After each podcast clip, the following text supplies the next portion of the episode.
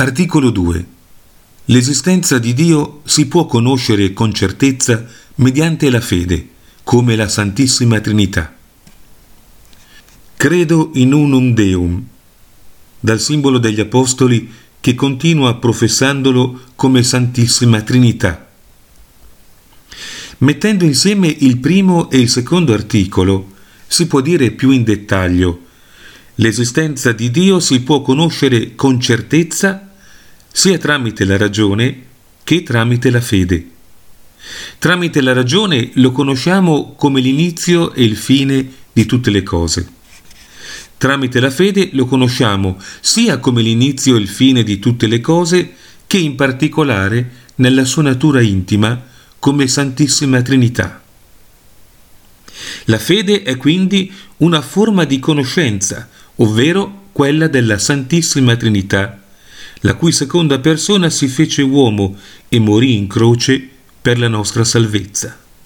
O meglio, la fede è la conoscenza della Santissima Trinità e di tutte le altre dottrine cattoliche che si incentrano su di essa.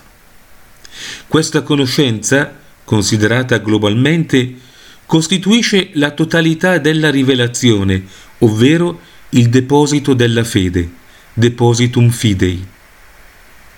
Ora ci sono in questo mondo tre forme di conoscenza.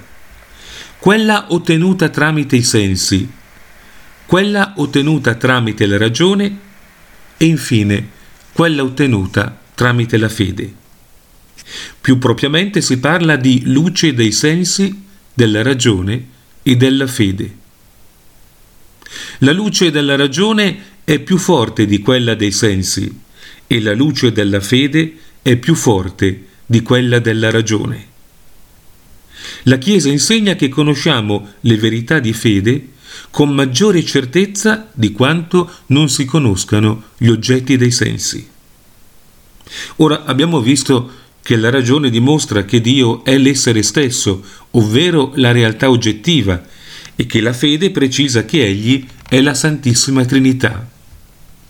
Ma poiché esiste una sola realtà oggettiva, può esserci una sola conoscenza di essa, e questa è la fede cattolica. Ciò significa che non può esserci altra fede all'infuori di quella cattolica. Ne consegue che le altre cosiddette fedi e religioni sono tutte false. Articolo 3. Dio è uno e trino, un Dio in tre persone e tre persone in un Dio veneriamo un solo Dio nella Trinità e la Trinità nell'unità, simbolo atanasiano.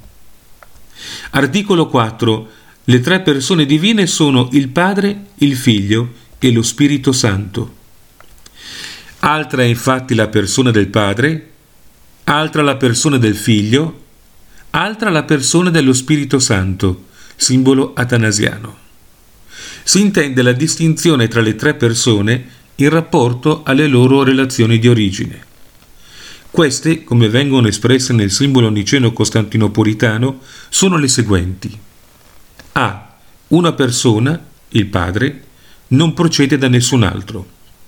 B. Un'altra persona, il figlio, procede dal padre.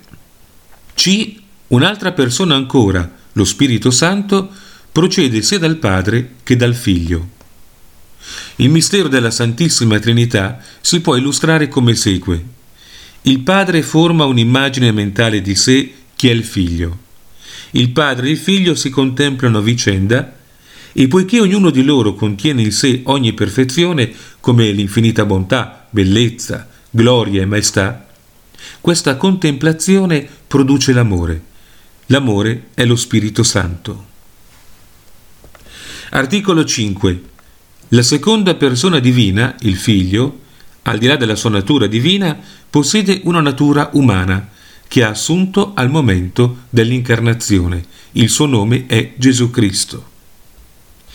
Crediamo e professiamo che il Signore nostro Gesù Cristo, Figlio di Dio, è parimenti Dio e uomo, per l'assunzione dell'umanità in Dio, simbolo atanasiano. Ci sono tre persone divine, come abbiamo detto.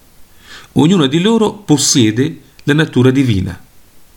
Una di queste persone divine ha assunto inoltre una seconda natura all'incarnazione, la natura umana, ricevendo allo stesso tempo il nome di Gesù Cristo. È Dio in quanto è una persona divina con una natura divina. È uomo in quanto ha assunto una natura umana senza alcuna diminuzione della sua divinità. Il nome che riceve con la sua natura umana spiega la missione a lui affidata, assumendo quella natura.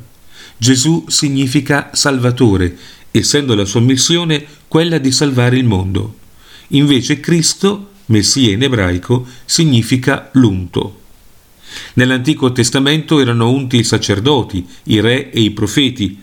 Questo nome palesa dunque i modi in cui ha compiuto la sua missione, vale a dire come sacerdote, re e profeta. Come sacerdote nell'istituire i sacramenti e nell'offrire la sua vita in croce, come re nello stabilire le leggi secondo le quali dobbiamo vivere e sempre secondo le quali saremo giudicati nel giudizio universale, come profeta nel rivelare queste leggi tramite le sue parole e le sue azioni.